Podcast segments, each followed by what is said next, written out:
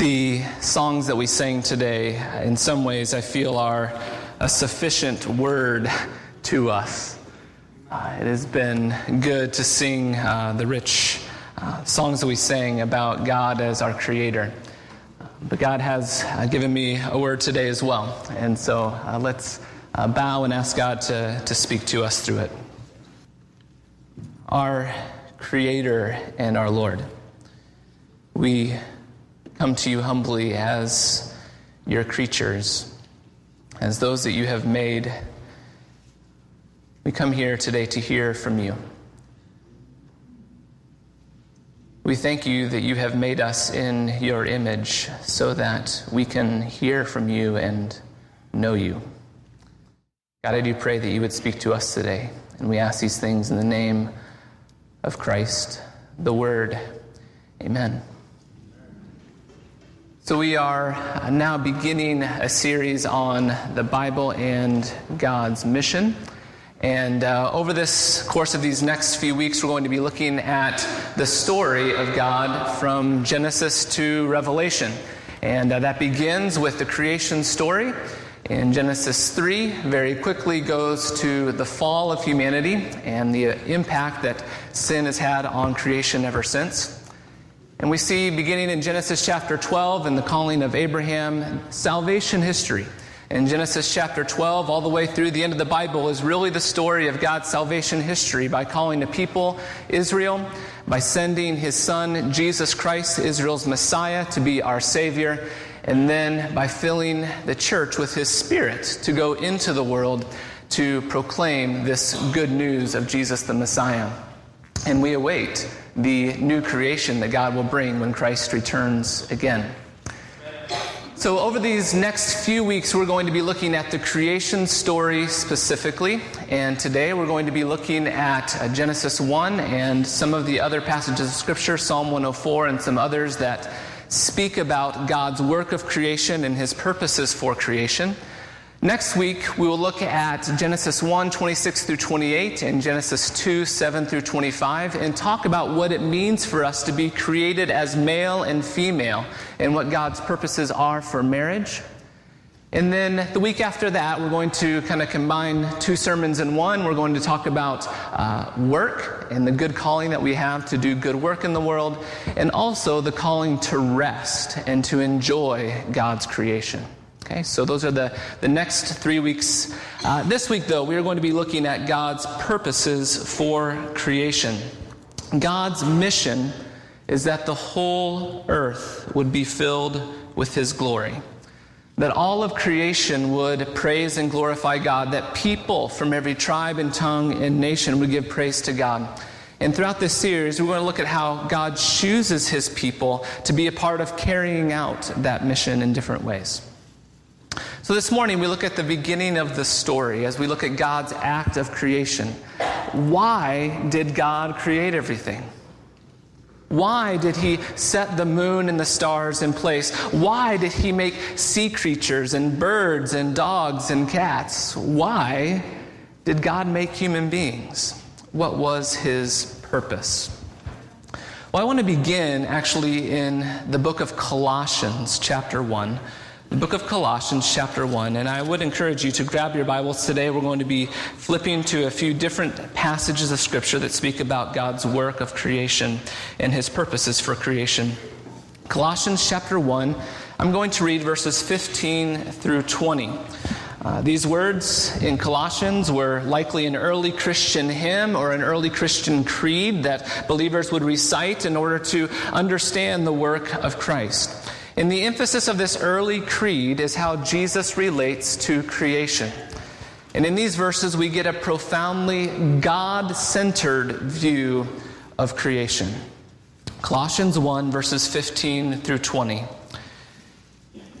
It says, That is He, that is the Son of God, we see in verses 13. He, the Son of God, is the image of the invisible God, the firstborn over all creation. For by him all things were created, things in heaven and on earth, visible and invisible, whether thrones or powers or rulers or authorities, all things were created by him and for him.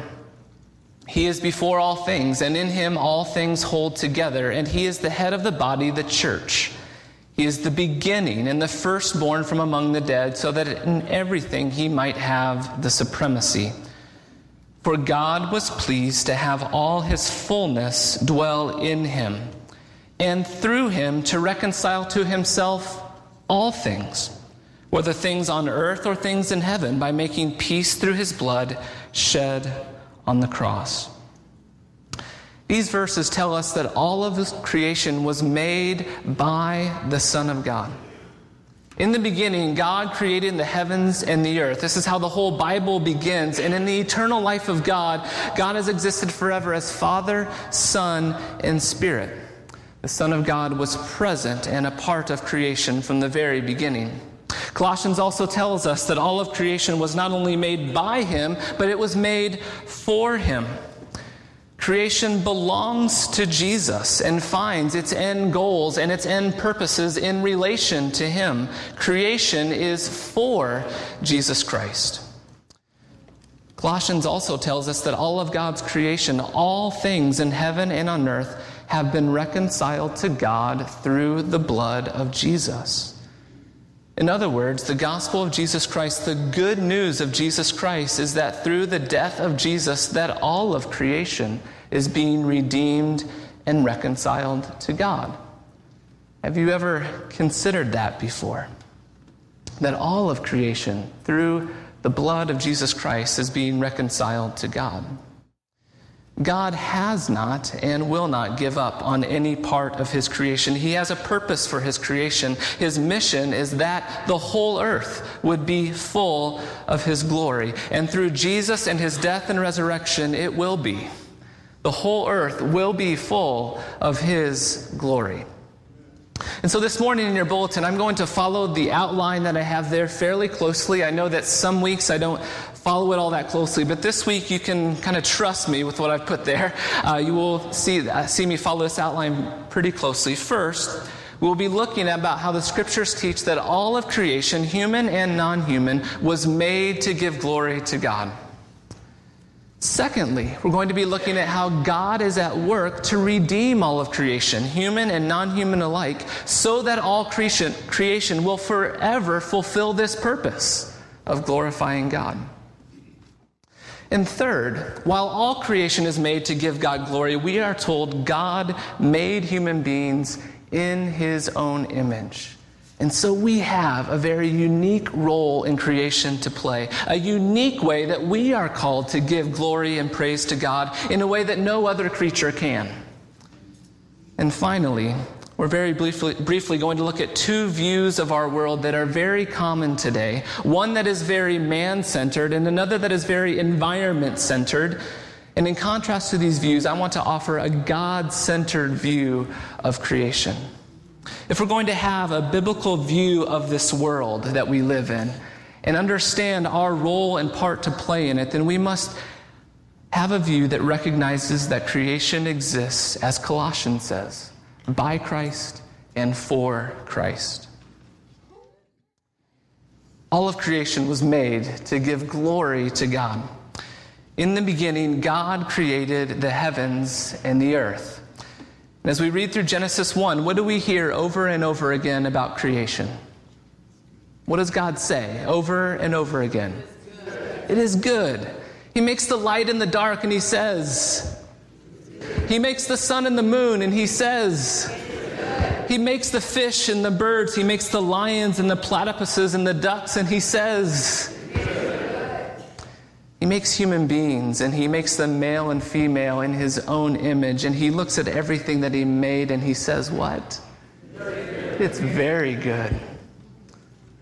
This morning, we're going to refer back over and over again to Genesis 1, but we're going to be taking a look at some other passages of Scripture as well. Genesis 1 and 2 are not the only Scriptures that speak about God's work in creation. And as I was studying this past week, it was difficult for me to narrow down uh, what passages to use because there's so many beautiful passages that speak about God's work of creation. But I chose Psalm 104 as one of them. So please turn with me to Psalm 104, and I'm going to read a large section of this passage. Uh, I love how this psalm, just notice how this psalm talks about how actively God is at work to care for the creatures that he has made. Psalm 104, it's a very long psalm, but I'm going to read uh, the middle part of it, verses 10 through 31. Psalm 104, 10 through 31. The psalmist says, God makes springs to pour water into the ravines, and it flows between the mountains. They give water to all the beasts of the field, and the wild donkeys quench their thirst. The birds of the air nest by the waters, they sing among the branches. He waters the mountains from his upper chambers. The earth is satisfied by the fruit of his work. He makes grass grow for the cattle and plants for man to cultivate, bringing forth food from the earth, wine that gladdens the heart of man, oil to make his face shine, and bread that sustains his heart. The trees of the Lord are well watered, the cedars of Lebanon that he planted.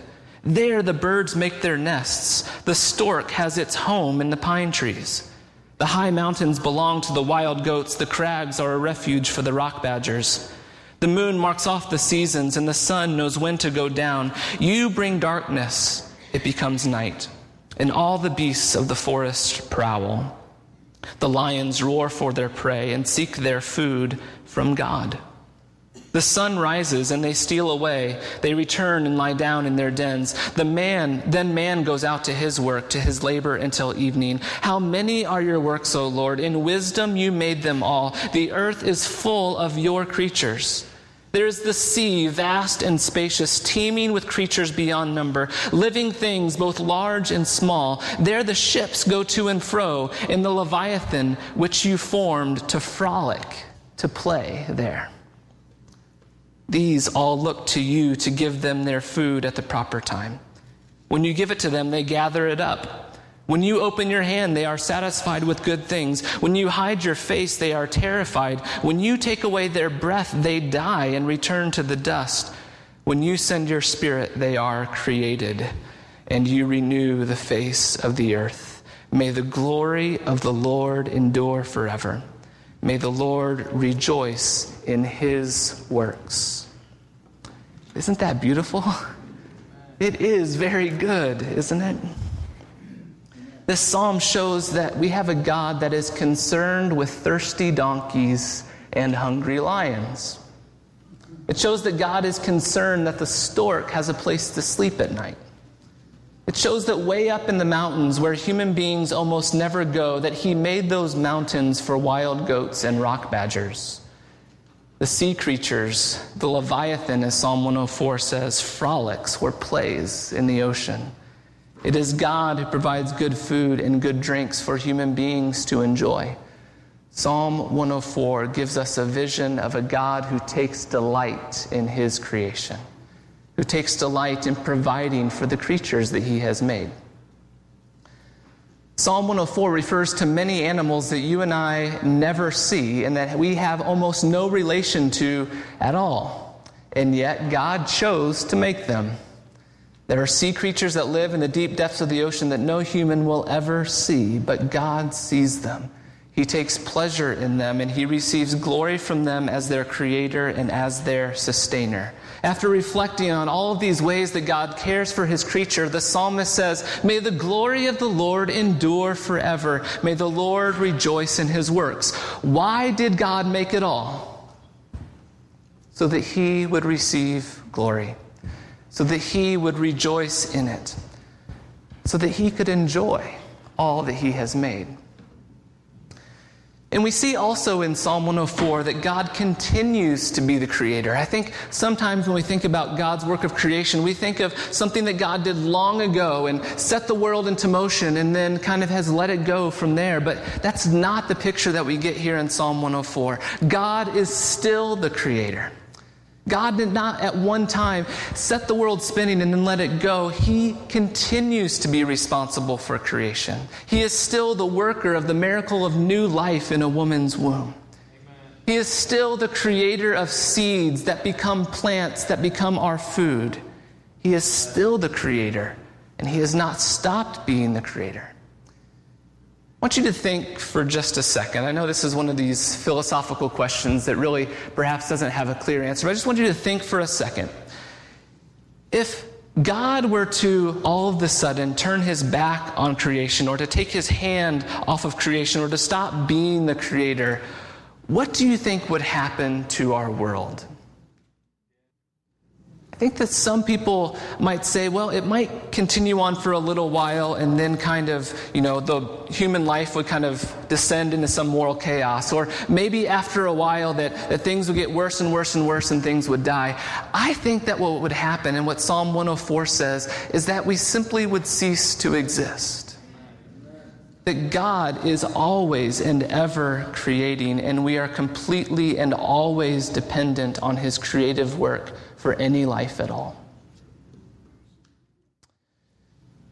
God created and He continues to create because it gives Him pleasure to do so and because His creation gives Him glory. It points to a Creator. It points to His creativity and to His gracious care. The creation points to His generosity and to His grace. The creation exists to point to Him for His glory. The second point is that God is at work redeeming all of creation. God created all of creation for a purpose. Genesis 1 tells us that God created these things and they were good. Psalm 104 tells us that He created these things for His glory. And we've already read from Colossians 1 this morning that says that through Christ, all things in heaven and on earth are being redeemed through the blood of Jesus. And there is another passage in Romans chapter 8 that speaks even more explicitly about God's end goal and purposes to redeem all of creation from the power of sin and death that presently exists in our world. So turn with me to Romans chapter 8. I'm going to read verses 18 through 25. I consider that our present sufferings are not worth comparing with the glory that will be revealed in us. The creation waits in eager expectation for the sons of God to be revealed. For the creation was subjected to frustration not by its own choice, but by the will of the one who subjected it, in hope that the creation itself will be liberated from its bondage to decay and brought into the glorious freedom of the children of God we know that the whole creation has been groaning as in the pains of childbirth right up to the present time. Not only so, but we ourselves who have the first fruits of the Spirit groan inwardly as we wait eagerly for our adoption as sons, the redemption of our bodies. For in this hope we are saved. But hope that is seen is no hope at all. Who hopes for what he already has? But if we hope for what we do not have, we wait for it patiently. These verses tell us that the creation itself is waiting for human beings to turn to God and to be brought into salvation. Humans are the pinnacle of God's creation. We are the ones, as we'll talk about in just a moment, who have been given the call to be stewards, to be rulers over the creation that God has made. But because of sin, we have failed at that task. And Romans tells us that all of creation is waiting for human beings to take hold of and to begin to walk in the salvation that we have received so that all of creation can be set free to fulfill its purpose fully, to give glory to God. Let me give you an analogy that might help us understand a little bit better. Uh, Dana, you're really going to like this analogy, okay?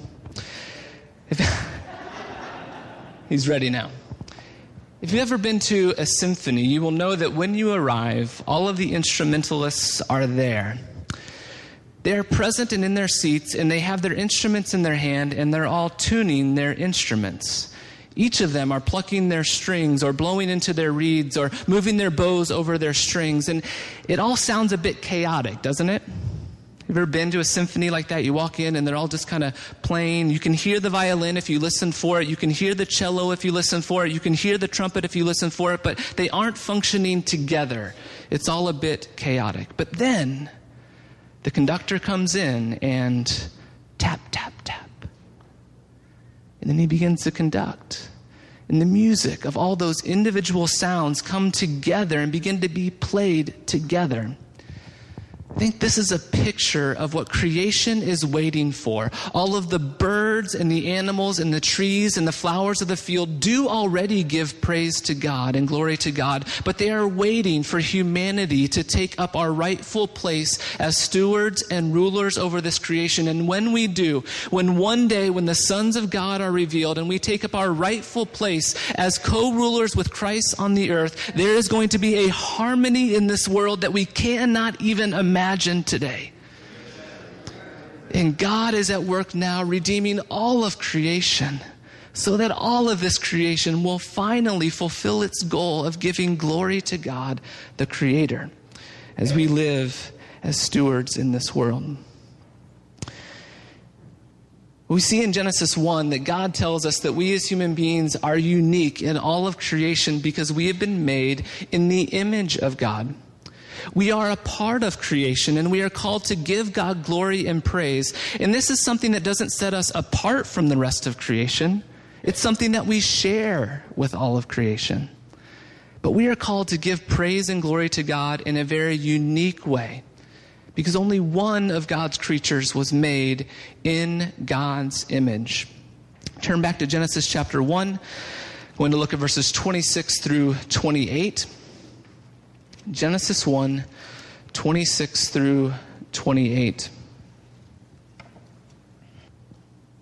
On the sixth day of creation, God said, Let us make man in our image, in our likeness, and let them rule over the fish of the sea and the birds of the air, over the livestock, over all the earth, and over all the creatures that move along the ground. So God created man in his own image.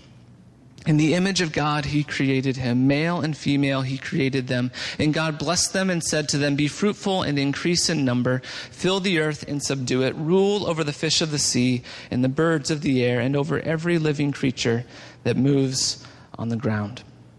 We are made in the image of God.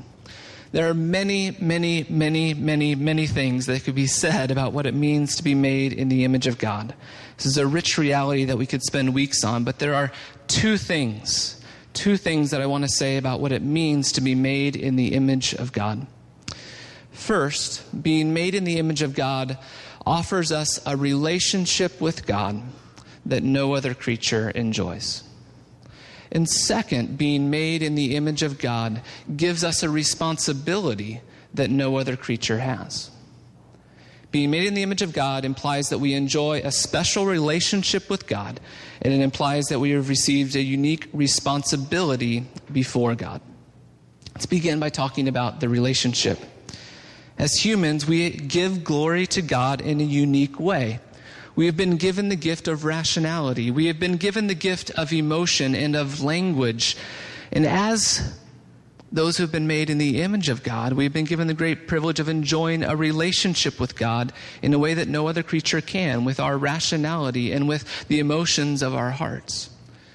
In my home, I enjoy my relationship with our dog, Claudia Jean. We play together, we enjoy each other's relationship, but that enjoyment doesn't even come close to the enjoyment that I share with my three daughters. My daughters are made like me they have language or are beginning to. They are growing up in their rationality and in their emotions. And so we are able to enjoy a relationship together in a much deeper and richer way that I ever could with CJ. And likewise, when my daughters disobey me, when they don't act like they should, it hurts and frustrates me in a deeper way, in a more significant way, than when CJ does something that she shouldn't. We have been made in the image of God. We've been given the ability to relate to God in a way that no other creature can. It gives God deep pleasure to be in relationship with us as those he has made in his image. And because of that, there are no other creatures in all the world that grieves him like we do when we are disobedient. Our sin, our disobedience, our wandering away grieves his heart. Returning to Colossians 1, Paul tells us that we once were alienated from God because of our sinful behavior, but through the blood of Jesus, we have been reconciled to God. Amen. You and I, made in God's image, have wandered away from this relationship with our Maker that we have been invited into. We have squandered this relationship because of our sin and our disobedience. But the Bible tells us that because of His great love for us, because he made us to give him praise and glory, because he made us in his image to be in relationship with him in a way that no other creature can be. He sent his son Jesus to die for us so that we could be made right with him, so that we could enjoy a real relationship with our minds and with our hearts and with our bodies with our creator. Being made in the image of God means that it is possible for us if we will receive forgiveness from our wandering away, to be in a special relationship with God that no other thing in all of earth enjoys. Amen? Being made in the image of God also implies a responsibility. Genesis 1 tells us that we've been made in the image of God and that we are to rule over creation. The idea behind this is that we have been given stewardship over creation. We have been put in charge of something that does not belong to us. A steward is someone who cares for something that does not belong to them. When I think about being a steward, I, I think about the work of a really good gardener. When you walk into someone's yard who is a really good gardener, I think you get a glimpse, a, a small picture of what this responsibility of ruling over creation really means. A good gardener has taken thought and has planned and has brought order and has been a part of creating something that would not exist if it were not for the gardener's work. If it was not for the gardener's work, the ground would be full of weeds, the vegetables wouldn't grow. But because of the gardener's thought and planning and effort, something exists that didn't exist without the work of the gardener. Human beings are called to take dominion over creation by caring for it well, by tilling soil and planting seeds and pulling weeds and making vegetables grow. And this call to responsibility over creation extends even beyond that to caring for animals and to caring also for our neighbors. And it also extends into all other areas of human life as well, beyond agriculture into business and art and healthcare and education. As human beings, remember, we are the conductors. Tap, tap, tap. We are called to bring things into order. And so we think of a business person who organizes people and machines and coordinates a market for a product. All of this reflects the responsibility to rule over creation and to bring order into it. We think about an artist who, who takes a blank canvas and colors and creates something that didn't exist before, brings order and beauty that did not exist before the artist chose to create it. We think about a teacher who goes into a classroom and brings order out of chaos. Right, teachers? Who creates an environment where children are able to listen and to learn. Think of a doctor who, who understands how the human body works and then is, then is able to treat that body and to bring it into its proper order rather than allowing it to stay in disorder. Each of us, in our own individual callings in the world, are given the responsibility to rule over creation in one way or another, to bring order to it, to create something that wasn't there before. God creates human beings in his image with the desire and the will and the ability to create new things and to bring order. And we have the responsibility to do this as those who are made in his image. Of course, if we think back through our examples that we gave earlier, we know that every day human beings take this responsibility and they squander it or they abuse it. We know that a business owner can create a business that does not honor God, that abuses his employees or harms creation. We know that there are artists who can create things that do not glorify God, but that celebrate evil. We know that some teachers encourage the chaos and teach things to our students that dishonor God. We know that there are doctors that profit from killing human life rather than healing it. Being made in the image of God gives us great power over, our, over creation, and it is our responsibility to use those abilities to bring glory to God and that facilitate the flourishing of creation. And so I want to finish today by, by giving an account of a God centered view of creation. In the scriptures today, we have seen that God created everything to give him glory and praise. And we've seen that God is now at work redeeming all things to fulfill that purpose. And now, in our various callings in life, our roles that we play in life, we are in some way, in some small way, fulfilling that purpose of seeing all things glorify God. But there are two very common views of creation in our world today that I think keep us from living out this God centered view of creation. One of those views is centered on the environment, and the other is centered on man. And I want to name them and highlight some of the, the thoughts behind these two views. The first view that is common and perhaps increasingly common is commonly known as environmentalism. And this is, of course, the environment centered view of the world. This view often makes an idol of the created world and demands that all human life and activity bow down and submit to what is best for the environment. And that best for the environment is usually defined by those who call themselves environmentalists. I'm speaking very broadly here, I'm painting with a broad brush, but many environmentalists assume that the world would really be better off without human beings.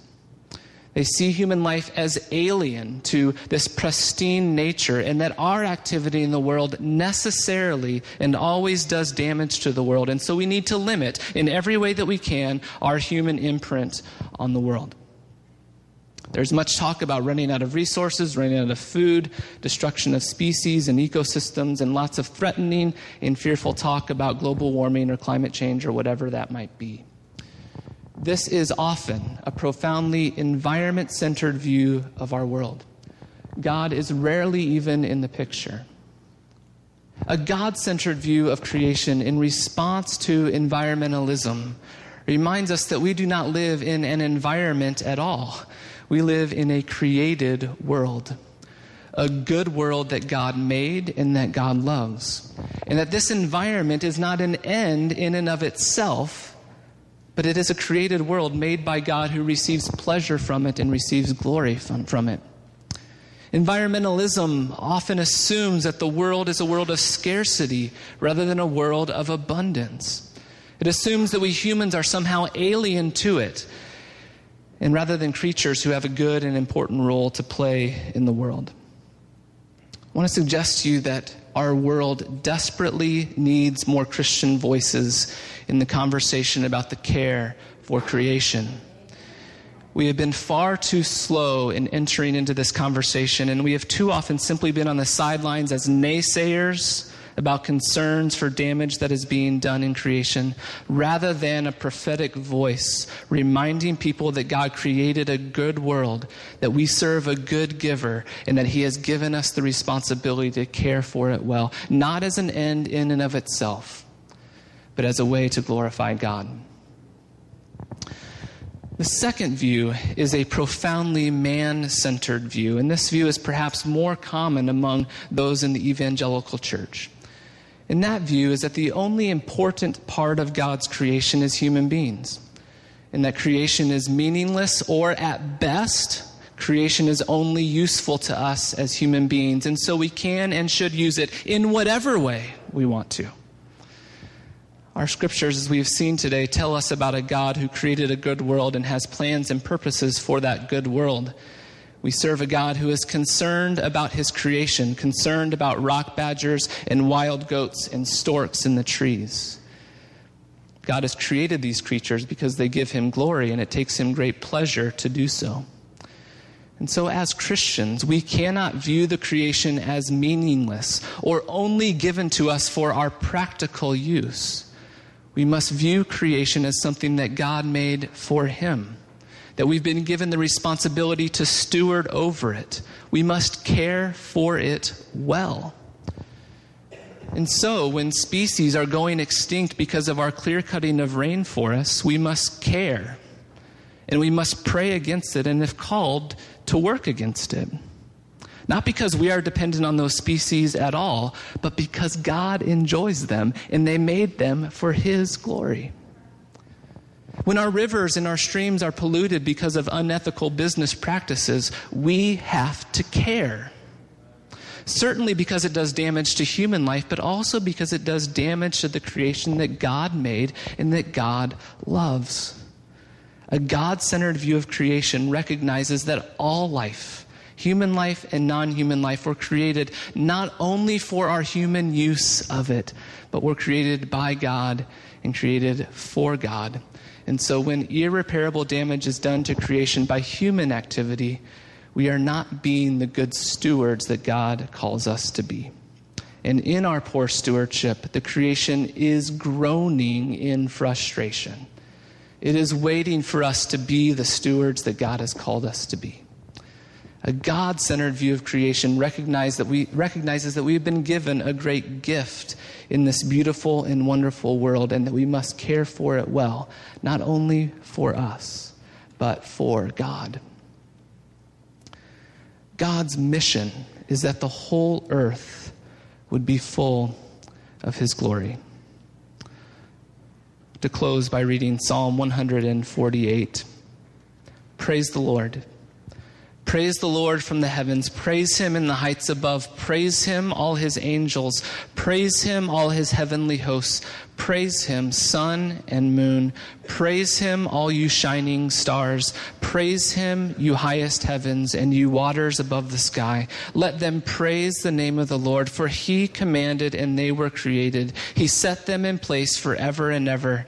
He gave a decree that will never pass away. Praise the Lord from the earth, you great sea creatures and all ocean depths, lightning and hail, snow and clouds, stormy winds that do his bidding, you mountains and all hills, fruit trees and all cedars, wild animals and all cattle, small creatures and flying birds, kings of the earth and all nations, you princes and all rulers on earth, young men and maidens, old men and children. Let them praise the name of the Lord, for his name alone is exalted. His splendor is above the earth and the heavens.